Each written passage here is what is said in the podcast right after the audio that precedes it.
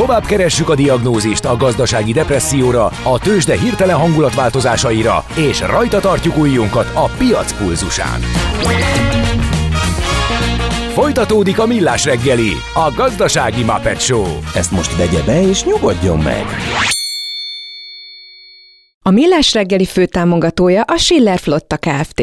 Schiller Flotta is rendtakár. A mobilitási megoldások szakértője a Schiller Autó tagja. Autók szeretettel.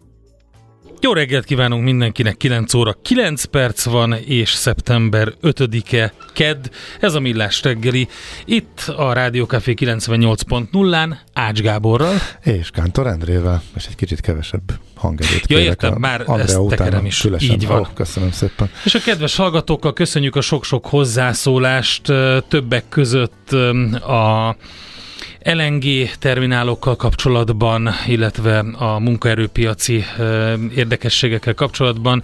Löpapánál a szabadságharcosra nem jöttünk rá, hogy ez a Rákóczi út lenne. Amúgy a többi az megvolt, úgyhogy így már Ú. összeraktuk a... Jó, oké.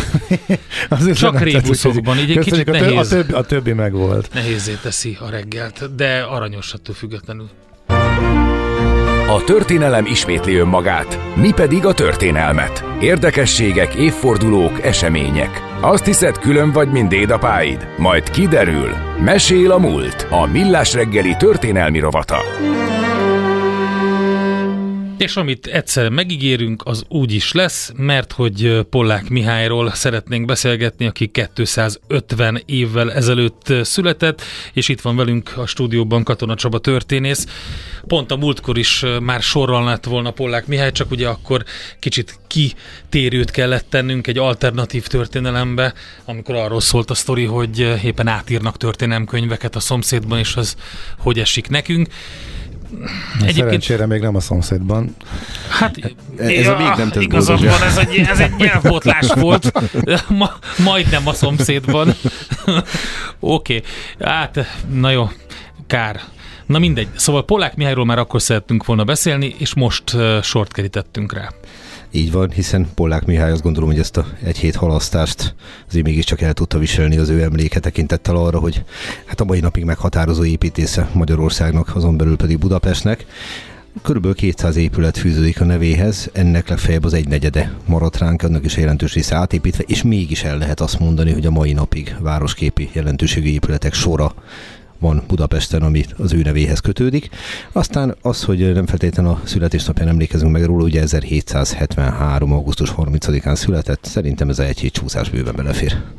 Iből Miklósnak volt a mestere, és egy nagyon érdekes mondatot találtam, amit az Iből mondott róla. Kitűnő építész volt, alapos ismerője a régi formáknak, működésében mindig a tiszta klasszikai alakok körében mozgott, és amit nála láttam és tőle megtanultam, az megmaradt nekem egész életemben, mondta.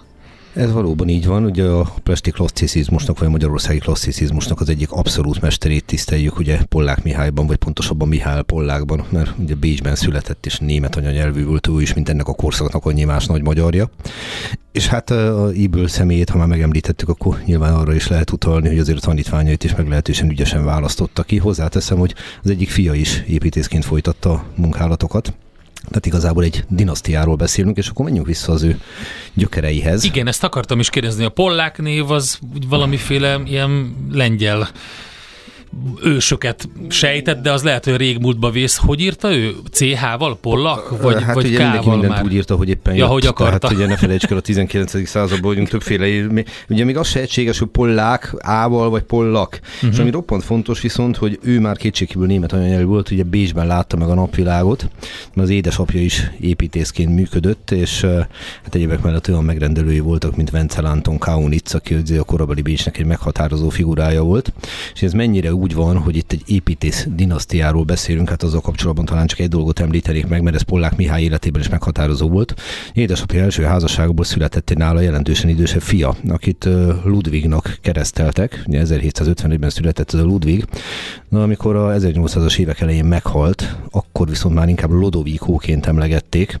Ennek pedig az az oka, hogy ő Milánóban csinált karriert. De ne felejtsük el, a birodalom részéről beszélünk, hogy ugye szóba jön Milánó, és hát egyébként mellett a Skálán dolgozott, és egyebek mellett a Milánói Dómon dolgozott. Na, ennek a mi Mihályunk szempontjából az a jelentősége, hogy ő meglehetősen jó iskolát, építésziskolát végzett Bécsben, de a legtöbbet a gyakorlatban tanulta, nevezetesen kiment Milánóba, és a bátyja mellett pallérozta a tudását. Szó szerint pallérozta azt hiszem ebben az esetben mert ugye építészekről beszélünk. Itt zárójelbe jegyezném meg, hogy olyannyira örökletes volt a családban az építészet iránti vonzalom, hogy az imént említett Ludovico vagy Ludwig fia, Giuseppe, szintén építészettel foglalkozott, és hát egyebek mellett a dallamos nevű Ludovico Barbiano Belgiojózó különféle épületeit pattintotta ki ott Milánó környékén a utcákra, meg a terekre. De hát ami a mi, mi álljunkat illető, azért nem vetette meg a lábát Lombardiába, Milánóba, hanem hazajött Pestre. Ez pedig egy remek terület volt egy ambiciózus, fiatal és tehetséges építésznek, hiszen a modern város gyakorlatilag a 19. század elejétől épül ki. Itt ne felejtsük el a legszeretettebb Habsburg nevét megemlíteni, ez ugye József Nádor, aki 1800-as évek elején felállítja a szépészeti bizotmányt, aminek a lényege, hogy hát a össze-vissza Girbegurba Pest helyett egy szép, egységes, modern Pest épüljön ki, és ebben a bizottságban kulcs szerepet kap egyebek mellett. Pollák Mihály is, és ugye a tevékenysége pedig különösen ki tud teljesedni az árvíz után, 1838. évi árvíz után, ami számos régi épületet dönt romba. És hogyha megnézzük... Meg akartam kérdezni, bocsánat, hogy pont, hogy, hogy Milánóból miért jön haza egy ilyen fiatal feltörekvő építész, de hát akkor ezt megválaszoltad azzal, hogy itt volt egy olyan terep, egy olyan terület, és gondolom itt azért kapott megbízásokat is, míg mit tudom én, Milánóban lehet, hogy egy kicsit kellett volna brusztolni érte. Nem keveset Milánóban, hát mondjuk úgy, hogy szakmai gyakorlatra ment a, a idősebb testvére mellé, akinek ugye meg volt a kellő rutinja kapcsolatrendszer. Ebben az időben a Milánói Dómon dolgozott Lodovico Pollák, és nagy valószínűséggel a Pollák Mihály is részt vett ebben a munkálatban. Ez egy elég jó gyakorlatnak számít, tehát hogyha valaki hazajön azzal, hogy milyen referenciát tudok fölmutatni Milánói Dóm, az nem hangzik annyira rosszul.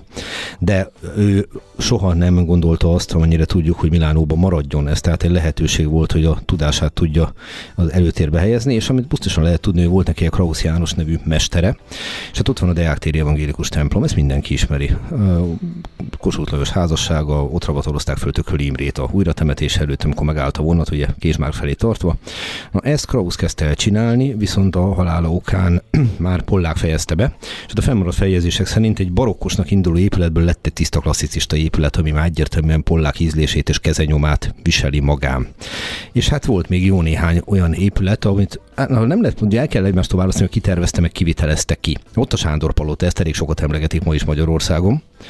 Na hát az például egy Johann Namann nevű bécsi építész, egy német építész, vagy osztrák építész, meg Pollák Mihály közül nem tudjuk pontosan kitervezte de hogy mindketten dolgoztak vele, az egészen bizonyos, és hasonló a helyzet a Pesti Német Színházzal is. Ugye az a Pesti Német Színház, ami a mai Vörös Marti téren állt, ugye sokszor felvetették, hogy micsoda gyalázat, hogy nem volt magyar nyelvű színház a reformkorban Pesten nagyon sokáig, amit be lehet öltöztetni utólag ilyen nacionalista köntösbe, de hát az a nagy helyzet, hogy egész egyszerűen Pest lakosságának a túlnyomó többsége 70-80%-a német anyanyelvű volt, ráadásul de facto minden színházba járó magyar szintén beszélte a német, tehát egyszerűen üzletileg jobban megérte német színházat csinálni, németül beszélő városba.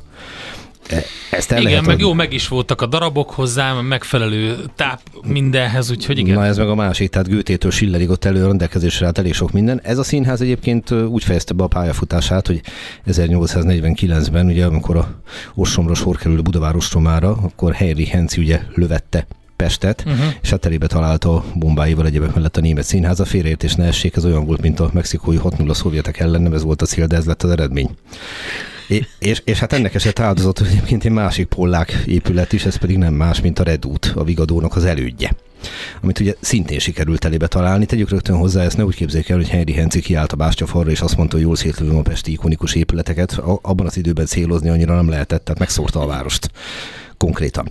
És még nagyon sok más épületet föl lehetne sorolni. Én egyet szeretnék mindenképp kiemelni abból, ami nem valósult meg, Pollák tervei közül is egy olyat, ami viszont megvalósult. Na. Na. De ami nem valósult meg, az az országház terve. 1840-ben készített egy tervet, egy impozáns, gyönyörű klasszicista épület. Hát tudjuk, hogy ez ugye a gyakorlatilag nem jött létre semmilyen szinten, ami viszont megvalósult, és akkor nem véletlenül utalnék erre, ez életének, hát ha lehet ilyet mondani, a főműve, ez a Nemzeti Múzeum. Ez a Nemzeti Múzeum ugye 1855-ben halt meg Pollák Mihály túl a 80. életévén, és gyakorlatilag az élete utolsó másfél évtizede telt el azzal, hogy a Nemzeti Múzeumot létrehozta. És miért fontos dolog ez most nekünk? Hát ugye augusztus 30-án volt a születésének a 250. évfordulója, és ha valaki többet akar róla tudni, meg a munkáiról, akkor az menjen a Nemzeti Múzeumba. Itt a Nemzeti Múzeumban méltó módon augusztus 30-án, tehát nem olyan régen 250 évforduló megnyílt egy kiállítás, ami kifejezetten Pollák Mihályra fókuszál, és Debreceni Droppán Béla kiváló kollégám a kurátora, úgyhogy ott aztán igazára lehet róla tájékozódni. Azt gondolom, ennél méltóbb helyszín nincsen, mint hogy itt megemlékezzünk róla. És egyébként egy csomó komoly vidéki fontos épületet, közigazgatási épületet tervezett Székesfehérvár megyeháza, vagy Szűke Pátriám Szexárd, a Szexárdi új megyeháza, ami van. egy annyira jellegzetes épület az oszlopaival, timpanonjával, hogy hogy az azt hiszem valamilyen mintája lett a, a vidéki klasszicista épületeknek.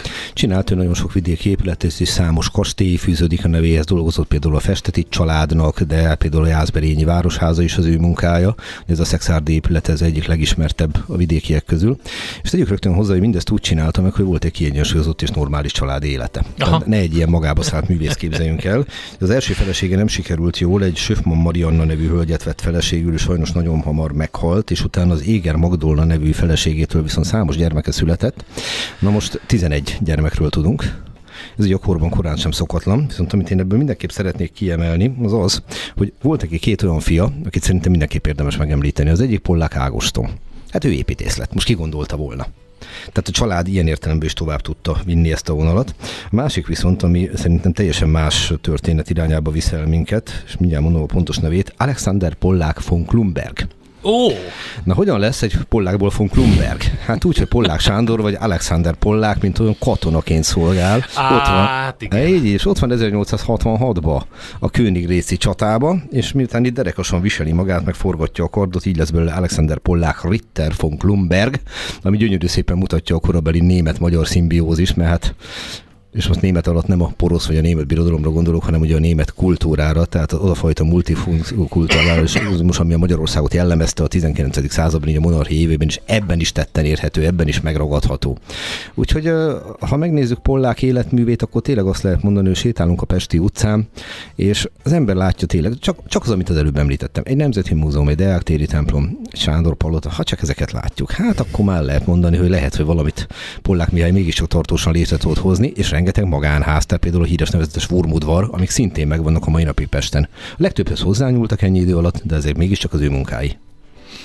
Igen, közben nézegettem még, hogy mit történt. Ő építette a Pesti és a Dégi Festetics kastélyokat, a Nagylángi Zicsi kastélyt, a Tengelici csapókúriát, szóval rengeteg-rengeteg megbízást kapott. Ugye Tolnavár megyén belül maradva, az Alcsútit is ő csinálta, így van, az Alcsútit, nem a Felcsútit, az Alcsútit, az valóban, valóban ő készítette el, és ugye ez nagyon szépen mutatja a megrendelői körét, tehát ugye a csapók, ők Tolnavár megyének az egyik uh-huh. komolyabb nemesi familiája volt, ott a sok más hasonló családdal egyetemben, de hát például az arisztokraták neve is elhangzott, úgyhogy maradjunk annyiban, hogy elég jól tudta biztosítani magának a kellő anyagi hátteret ahhoz, hogy nyugodt polgári életet tudjon élni. Egyébként a mai Deák Ferenc utcában, az akkori Nagyhíd utcában, ha jól emlékszem, talán a 13-as számú, alatt, ház, számú ház alatt élt, nagyon-nagyon sokáig, a, a második feleségében, ugye az első feleségét, hogy utaltam rá, egy év múlva elvesztette, ez betegségbe halt meg szegény hölgy, mert a második házassága az jól sikerült,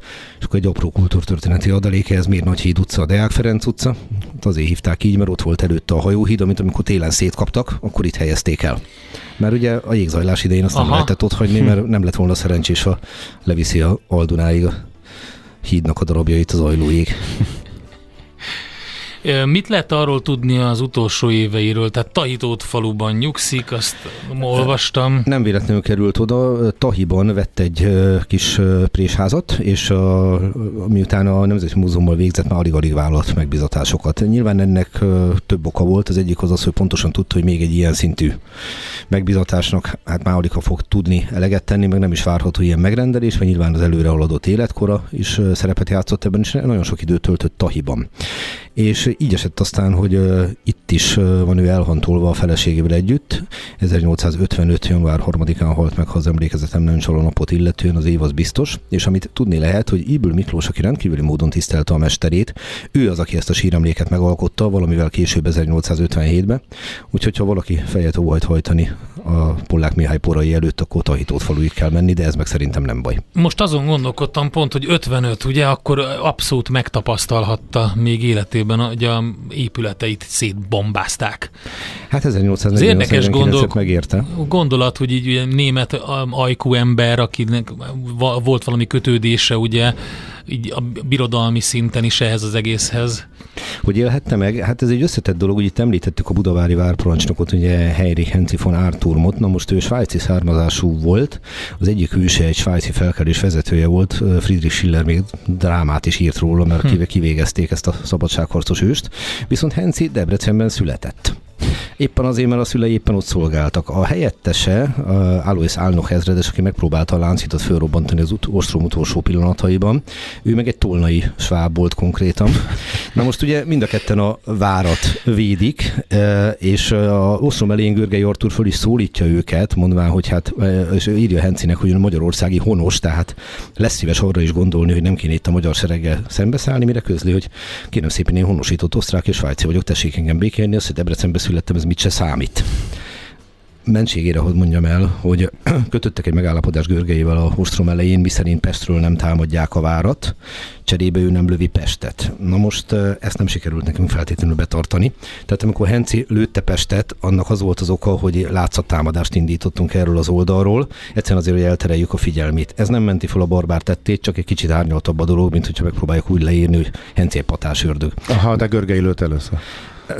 Az túlzásul lőtt, ez egy látszattámadás volt, ez egy látszattámadás volt, és az volt a cél kifejezetten, hogy az erőket megossza, meg a figyelmet elterelje. De hát felrúgta meg a napodást. Hát igen, és uh, csak arra akarok utalni, hogy picit árnyaltabb a történelem, mint hogy elsőre gondoljuk. És a visszatérve az identitásokhoz, egy jó kérdés, hogy a magát magyarnak érző, valló, német anyanyelvű, bécsi születésű Pol- Pollár Mihály, ezt vajon hogy élhette meg? Egy biztos nem örült. Nem, ne, azért, az biztos, nem azért nyilván. építette ezeket az igen. épületeket, hogy szétlője őt egy Debrecenben született Heinrich Henzi. azért jó okay. ez, ez, ezek azért jók ezek a beszélgetések, mert a, a végtelenül egyszerűen és szárazon és nagyon felületesen tá a történelem órákhoz képest, amiből az ember táplálkozik, egy teljesen más kép jelenik meg arról, hogy egyáltalán mi történt itt az 1800-as években, és, és hát egészen, egészen akár a kiegyezésig. Ez valóban így van. A német Balázs kollégámmal, aki egyébként 19. századi fegyverekkel, ugye lövészvilágbajnok is már volt ennek a műsornak a Igen, vendége. van. Na vele csináltunk egyszer egy jó kis filmet Budaváros Tromáról 1848-49-ről. Ezt úgy kell érteni, hogy elindultunk ketten, két ilyen kézi kamerával, tehát ilyen nullköltségvetéses film volt. Picivel kevésbé támogattak meg minket, mint mondjuk az Aranybulla című produkció. De cserébe viszont lehet, hogy jobban sikerült. Ha valakit érdekel, keresse meg a Facebookon. Háromszor 20 percben teleraktuk ilyesmi érdekességekkel a Budaváros tromat. Az Igen? a címe? Mi a címe? Hogy keressük? Azt hiszem Budaváros vagy valami ilyesmi, de elküldöm nektek Végtelenül, végtelenül okay, egyértelmű. Igen, nem aranybulla, ez biztos. Oké. Okay. Csaba, okay. nagyon szépen köszönjük, zseniális volt. Én köszönöm a figyelmet, sziasztok. Mint mindig írták is, hogy Csaba for President, Katona Csaba történész beszélt a 250 éve született Pollák Mihályról. Mesél a múlt. Történelmi érdekességek, sorsok, életutak a millás reggeliben.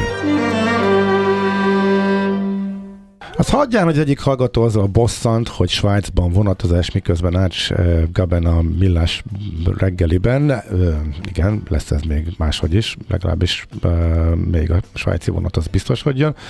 De hogy engem a Nesta átvert, Legalábbis a hallgatók a basszer perspektíváimat azt eh, lehet, hogy átírják, mert hogy említettük, hogy azt mondta a neves ex-zenei szerkesztő, kiváló borász műsorvezető kollégánk, hogy a borász az jó. buknak leginkább a csajok. Uh, figyelj, két hozzászólás érkezett ehhez, mint basszer, ezt cáfolom, még a pultos csaj is alig akar kiszolgálni. Ez már felért egy arculcsapással, de ami utána jött, hát ez betette a kaput. Sziasztok! 50-es basszeros vagyok. Nagy vágyam volt, hogy koncerten bugyival dobáljanak meg. Ez csak egyszer sikerült, akkor is a feleségem dobta be, de a dobosnak szánta. Szóval sajnos a dobosok Sokkal menőbbek. Figyelj, itt azt Köszönjük. írja a kedves hallgató Facebookon, hogy a legjobb hangszer a basszusgitár, de a hangszert birtokló személyt nagyon csúnyán levegőnek nézik. Hát ezt igazán sajnálom. Nekem van ellenpéldám Sok is. helyen, de Van ellenpéldám is, az egyik legjobb barátom basszusgitáros, és ő természetesen A abszolút, abszolút frontember, nem a Lukács. És egyébként Lemi, csak beszéljünk csak Lemiről. Azért Lemi az elvitte az mondani. összes nőt, és, de ő mondjuk, ő, ő, neki, Jó. ő ahhoz kellett a személyisége is, kell, meg, Gábor. hogy Tehát, énekeljél is hozzá, tehát azért a, Úgyhogy- általában az sem árt, igen. na jó, nézzük akkor, hogy milyen programokat tudunk ajánlani, és utána jönnek a tőzsdehírek. Tőzsdei és pénzügyi hírek első kézből a Rádiókafén, az Equilor befektetési ZRT-től. Equilor, 1990 óta a befektetések szakértője. Deák Dávid üzletkötő a vonalban, szervusz, jó reggelt! Sziasztok, jó reggelt, üdvözlöm a hallgatókat. Hogy indult a kereskedés a Budapest értéktőzsdén? Egészen eseménytelen a Budapest értéktős, de eddig a kereskedés kettő pontot mozdult a Bux Index a mai kereskedésben, ö, 55.661 ponton áll, 888 millió for, forintos forgalom mellett. És ez egyébként az, hogy nem történik semmi a Budapest értéktőzsdén, az amúgy egészen jó hír, mert Európában amúgy egész ö, nagy esést láthatunk.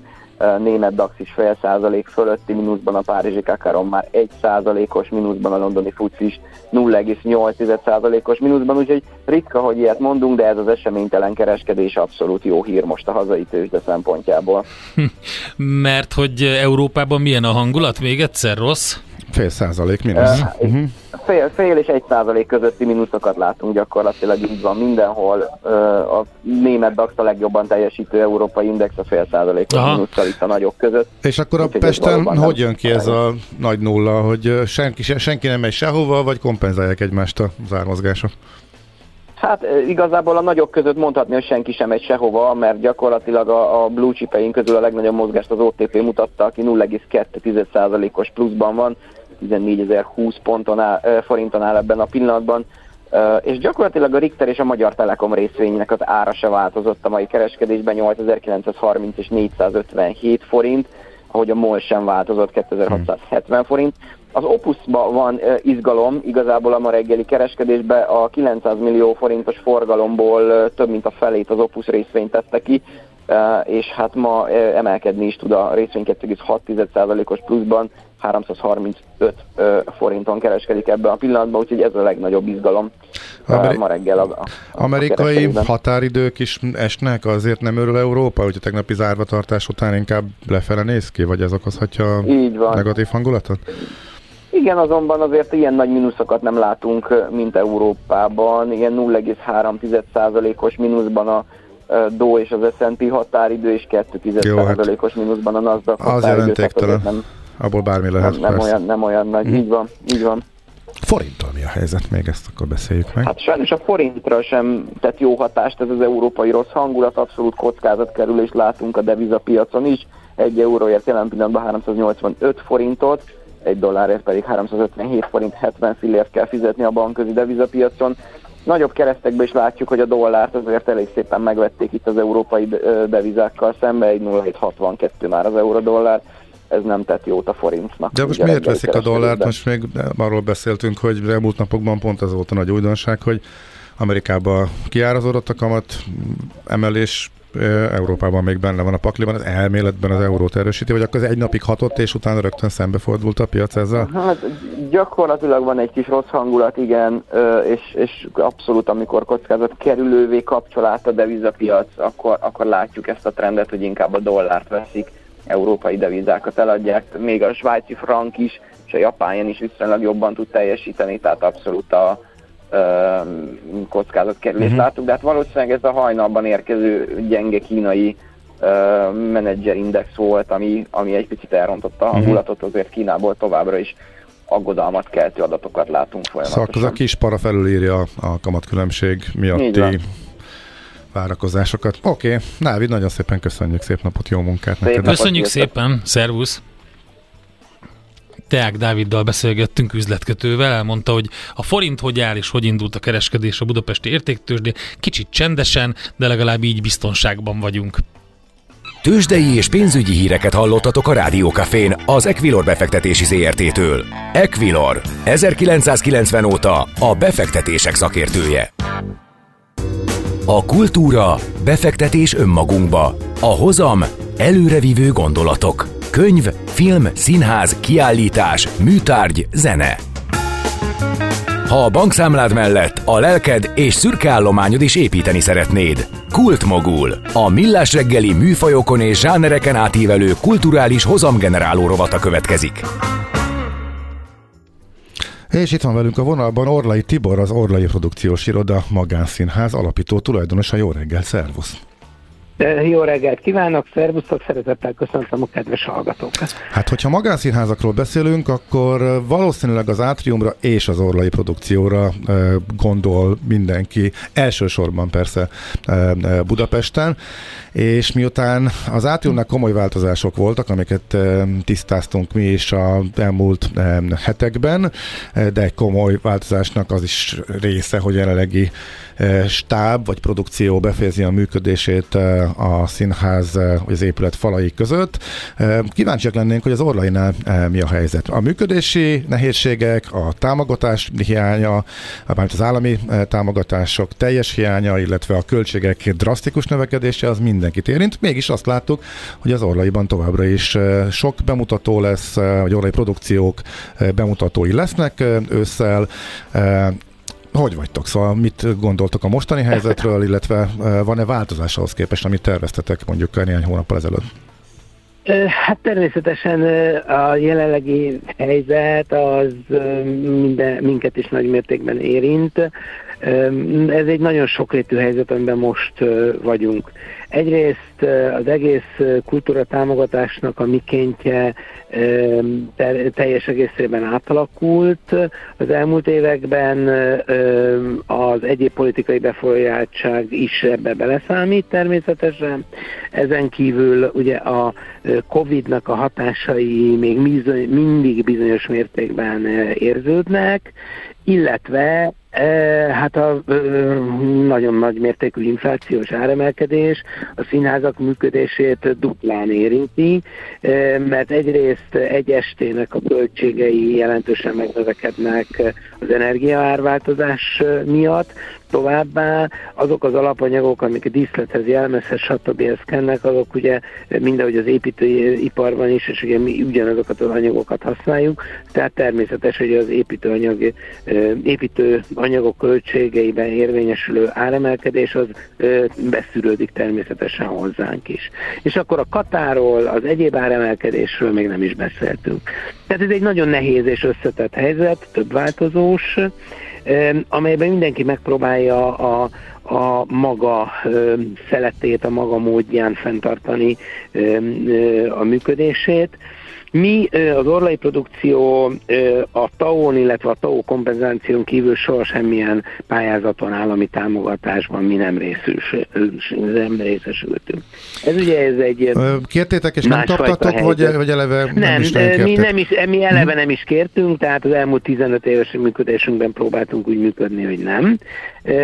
Egyedül mondom, a TAO és a TAO kompenzáció uh-huh. volt, ugye a TAO az egy közvetlen dolog volt, a TAO kompenzáció az pedig ugye elvileg hivatalosan tehát hát, akkor most már néhány éve semmi ilyen nincsen, teljesen piaci hát alapon. nincs, hát meg ugye régen se volt, már amíg TAO nem volt, akkor addig is úgy uh-huh. működtünk. Jó, most mi... ez egy nagyon jelentős, nagyon nehéz helyzet, mert gyakorlatilag ez azt jelenti, hogy csak és kizárólag a jegy árbevételre, illetve az előadásaink értékesítéséből tudjuk fenntartani magunkat ez, ez, ez egy elég megváltoztatta a működésünket is, két oldalról. Egyrészt az, hogy azért vannak bemutatóink, de jóval kevesebb, mint mondjuk a utolsó polgári években, vagy béke években, ahogy én szoktam mondani. Ez, ez a 19? 18-19, igen, ezt a kettőt tartom annak különösen a 18-19-es évadot, mert ugye hát mi mindig évadban gondolkozunk, tehát ugye nálunk mindig szeptemberben kezdődik és júniusban végződik, és ugye a 2019-20 az már ugye erősen COVID, covidos év volt. A már mind a 20. Igen. Na most, tehát csökken jelentősen a, bemutatóink száma, tehát addig, amíg 18-19-ben olyan 10-12 bemutatónk volt, idén max 6 bemutatóval számolunk. Tehát ez az egyik. A másik az, hogy kevesebb szereplős darabokat próbálunk bemutatni, és ezáltal is a költségeinket csökkenteni. A díszleteknél próbálunk még inkább egyszerűsíteni, és egyre inkább jelzés díszletekben gondolkodni, mert egyrészt ugye már említettem a díszletköltségek emelkedése miatt, meg a tájolások miatt, mert a díszletszállítás van az egyik legdrágább dolog, ami elképzelhető. És akkor így lehet lefaragni ez, a költségeket, és egy kicsit így kompenzálni? Hát ezek is uh-huh. költségre, hát ezek is költségfaragások, természetesen mi is megpróbálunk mindenben. Mi sem kerültük el a drasztikus áremel, uh-huh. áremelkedést, ezt, ezt sajnos nekem is be kell vallanom, nem tudtunk másképp lépni. Mi még a 10 ezer forintos határt nem léptük át, tehát 8700 és 9500 között vannak a legdrágább jegyeink, én remélem, hogy még ezt egy ideig tudjuk is tartani, de a bérletben is volt jelentős áremelkedés Aha. az előző évekhez képest. Azt egyébként ö, érzékeli egy színházba járó, vagy mennyire tudja szerinted, hogy én, én most egy olyan színházban megyek, ami nem kap támogatást, ö, egyedül van, ő próbálja megoldani jelen gazdasági helyzetben azt, hogy legyen egy jó produkció, e, miközben ugye elmegy egy másik színházba is esetleg, mert meg akar nézni valami mást, és ott egy támogatott jegy árral, ugye sokkal olcsóbban mondjuk így e, néz meg valamit, akkor nem gondolkodik el rajta, hogy a kettő között miért van ekkora különbség? Vagy fel tudja ezt dolgozni? Én, én szerintem a színházba járó közönség azért ez egy elég tudatos és uh-huh a társadalmi folyamatokkal, a közélettel tisztában levő közönség, én azt gondolom. Tehát nagyjából azokat a folyamatokat pontosan érzékeli, ami zajlik jelenleg a kultúra területén, és bizonyos értelemben én úgy érzem, hogy a közönség részéről van egy kiállás is a színházak uh-huh. mellett. Ezt különösen így éreztem most a pozsonyi pikniken, ami ugye mindig nekünk egy évad, évadindító esemény, és ez nem csak abból áll, hogy ott vagyunk a pikniken a többi színházzal együtt, hanem mi erre egy elég jelentős évadindító akciót is szoktunk csinálni. Azért merek erről most már beszélni, mert ugye ez múlt idő, igen, túl vagyunk, reklám, most volt hétvégén. Múlt hétvégén volt, tehát nem, nem, nem, nem a néz, hallgatókat ezzel nem vásárlásra ösztönzöm, hanem a tényeket mondom el, és ez nálunk mindig két napos szokott lenni, a piknik maga ugye egynapos, de a második nap az ugye a mi akkor online folytatjuk tovább ezt a évadindító akciót. És el kell, hogy mondjam, hogy az idei év nagyon-nagyon-nagyon eredményes volt. Nagyon sok jegyet adtunk el, körülbelül majdnem 4000 jegyet tudtunk értékesíteni a bérletekkel együtt, ami, ami azért két nap alatt egy óriási jegyszám. Mhm, de ez mondjuk, és hogy viszonyul akkor a... kiállás igen. mellettünk. Hogyha hát én ezt így a is békeévekhez viszonyítjuk, akkor ez hogy viszonyul? Mert nyilván az előadás szám is azóta csökkent, tehát nehéz az összevetés. Én azért de... mondtam, azért hm. mondtam egy számokat, mert, mert az érték az, ha én most milliókba beszélnék, az azért nem lenne reális, mert ugye a 18-as, 19-es árakhoz képest egész máshogy vannak a jegyárak, meg a bérletárak, tehát én azért inkább jegyszámba Aha. gondolkodom, és abban én azt gondolom, hogy ez abszolút mértékben meghaladta most ebben az évben azt, uh-huh. mint ami a 18-19 két utolsó nagyon sikeres év mhm. volt. Ez a... egy nagyon-nagyon pozitív jelzés számunkra, ebben sok minden megint összejátszott. Egyrészt ez volt tulajdonképpen az első olyan évadindító ö, akciónk, ami már, amire már a Covid nem vetült rá.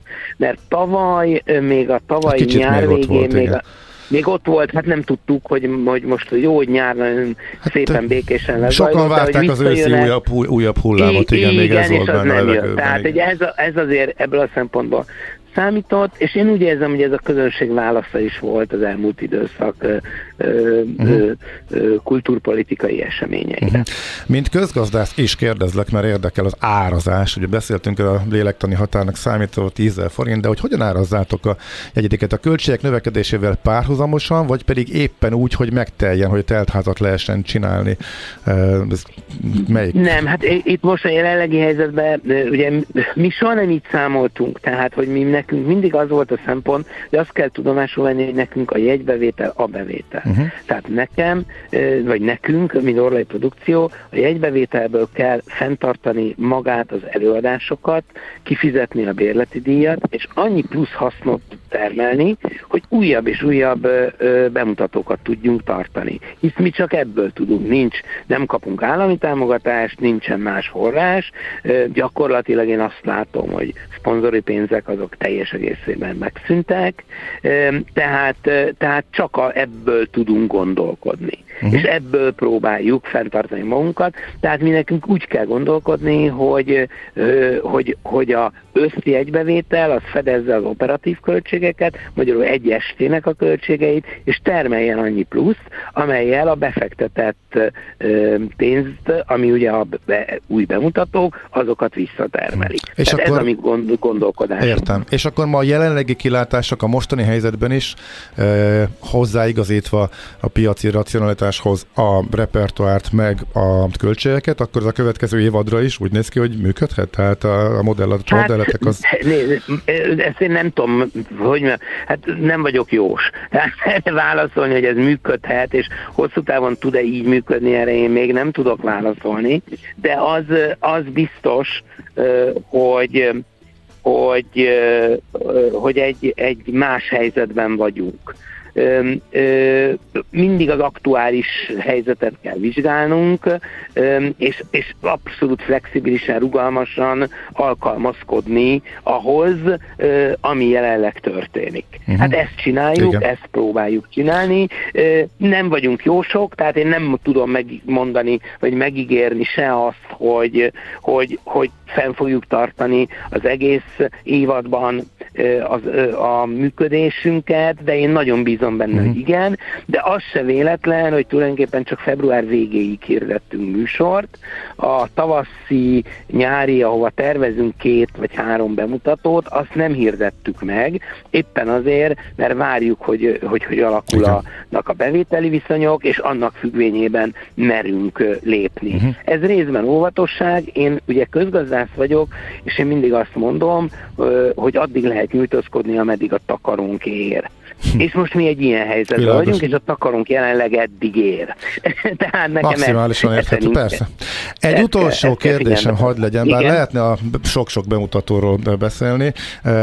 Ez igen. egy gyors igen-nem kérdés, hogy marad továbbra is ugye a kortárs vonal az orlai produkciónál. Abszolút marad, sőt ebben az évben még tovább erősödik, ebben az évadban. Eleve két kortárs magyar író új darabját uh-huh. mutatjuk be, amit nekünk írtak. Az egyik kerékgyártó Istvánnak a Skorpió című darabja, amit Máté Gábor rendez, decemberi bemutatóval, illetve Tasnádi Istvánnak a Mikor hazudtam című darabja, amit januárban tervezünk bemutatni, és ezen kívül ugye van a még egy kört, híres Oscar díjas filmnek a, a, a, a színpadi változata, amelyet a jövő héten szeptemberben mutatunk be, és ami még egy fontos út, egy lehetséges út, az egy ko- a koprodukciók, és ezért a februári bemutatónk az a Katona József Színházzal lesz egy koprodukció, a Lavina című előadás. Erre akartam bemutat. pont rákérdezni, mert nagyon szerette, igen, a filmről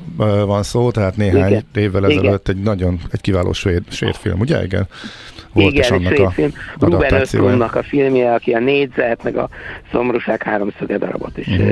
vagy filmet készített. Na hát kíváncsian várom, hogy színházban is lássam. Nagyon szépen köszönjük a beszélgetést, köszönöm és akkor kitartás, sok sikert, hogy ez így működjön. Köszönöm, köszönöm szépen, köszönöm, sziasztok! Szervusz, Horlai Tiborral beszélgettünk, az Orlai Produkciós Iroda magánszínház alapító tulajdonossával. Hát ugye a kérdés, hogy amit már többször is boncogattunk ebben a rovatban, hogy hogyan boldogul egy magánszínház a rendkívül nehézé vált körülmények között. A Millás reggeli műfajokon és zsánereken átívelő kulturális hozamgeneráló rovat hangzott el. Fektes be magadba, kulturálódj! Közben van egy breaking, ami elég fontos. Úgy tűnik, hogy visszavonulót fújt a kormánypárt napelem ügyben, mert hogy Hoppá, Kocsis igen. Máté Fidesz frakcióvezető percekkel ezelőtt posztolt ki a Facebookra egy olyan szöveget. Arra kérem Lantos Csaba energetikai minisztert, hogy a már megvalósult családi beruházások esetén ne vonjanak el szerzett jogokat, és a kormány döntsön az éves szaldó elszámolás visszaállításáról, legalább azon családok esetén, akiket ez korábbi szerződéseik alapján is megilletett. Ó. Úgyhogy ez egy elég érdekes Na, levontak info. 200 200 ezer szavazót, és így jött ki a matek? Úgyhogy egyelőre érdekes. itt tartunk ebben a témában. Valaki azt kérdezte talán, hogy milyen adat jött. Szerintem arra gondolt, a, a, a, amit a költségvetési kiigazításról beszéltünk itt reggel, hogy ez a 700 milliárd forinttal több pénzre lesz szüksége idén Magyarországnak. Tehát a, a finanszírozási tervet Finanszíroz, ennyivel több ennyivel, tö- ennyivel a- módosították. A nettó állampapír kibocsátás ez- lényegében. Na de már itt van Schmidt Andi a legfrissebb hírekkel és infókkal, rohan, és mindenki kéri a receptet, mert tetszik a fotón nekik a fekete-fehér, úgyhogy ezt meg kell szerezni. Oké. Okay. És valaki pedig azt írta, egy kedves hallgatónk, nem valaki, egy kedves hallgató Facebookodra, hogy édes Istenem, ezer éve nem ettem egy jó keks vagy kókusztekercset. Azt mindenki szereti. Ugye? De a Nem jó, is, mert sok de ez nagyon van. jó. Hol a, Ez jó. hol a süti? Már megint eltűnt. A Most előttem én. Na jó. Hát add csak vissza. Én nekem nem kell, Hát Jókor mondtam. kértem az utolsó falatot. És volt Na. mézes krémes is, de azt megettem tegnap Ezt este. nem Hát jó, úristen, annak olyan finom krémje. A legnagyobb Ugye? kedvencem. Ne, hát, Ha nem, a a nekem legnagyobb kedvenced, nem?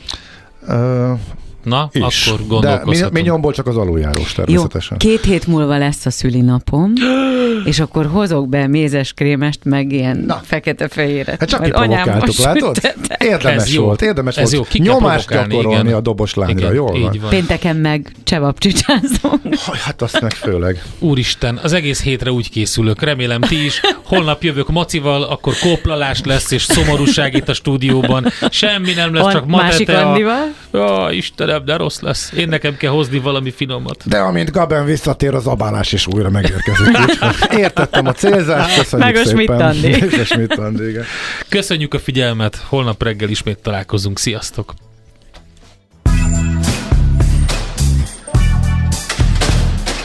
Már a véget ért ugyan a műszak, az ügyelet azonban mindig tart. A sürgősségi és félig zárt osztályon holnap reggel újra megtöltjük a kávésbögréket, és felvesszük a piaci stetoszkópot. Addig is keressetek minket közösségi rendelőnkben a Facebookon, a mai adás podcastjét pedig a rádiókafé 98hu és millásreggeli.hu oldalakon, a Spotify-on és a Google Podcast-en. Millás reggeli. A Rádiókafé gazdasági Show-ja. Két dologban bízhatsz.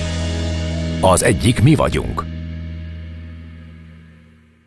A Millás reggeli főtámogatója a Schiller Flotta Kft. Schiller Flotta is rendtakár. A mobilitási megoldások szakértője a Schiller Autó tagja. Autók szeretettel.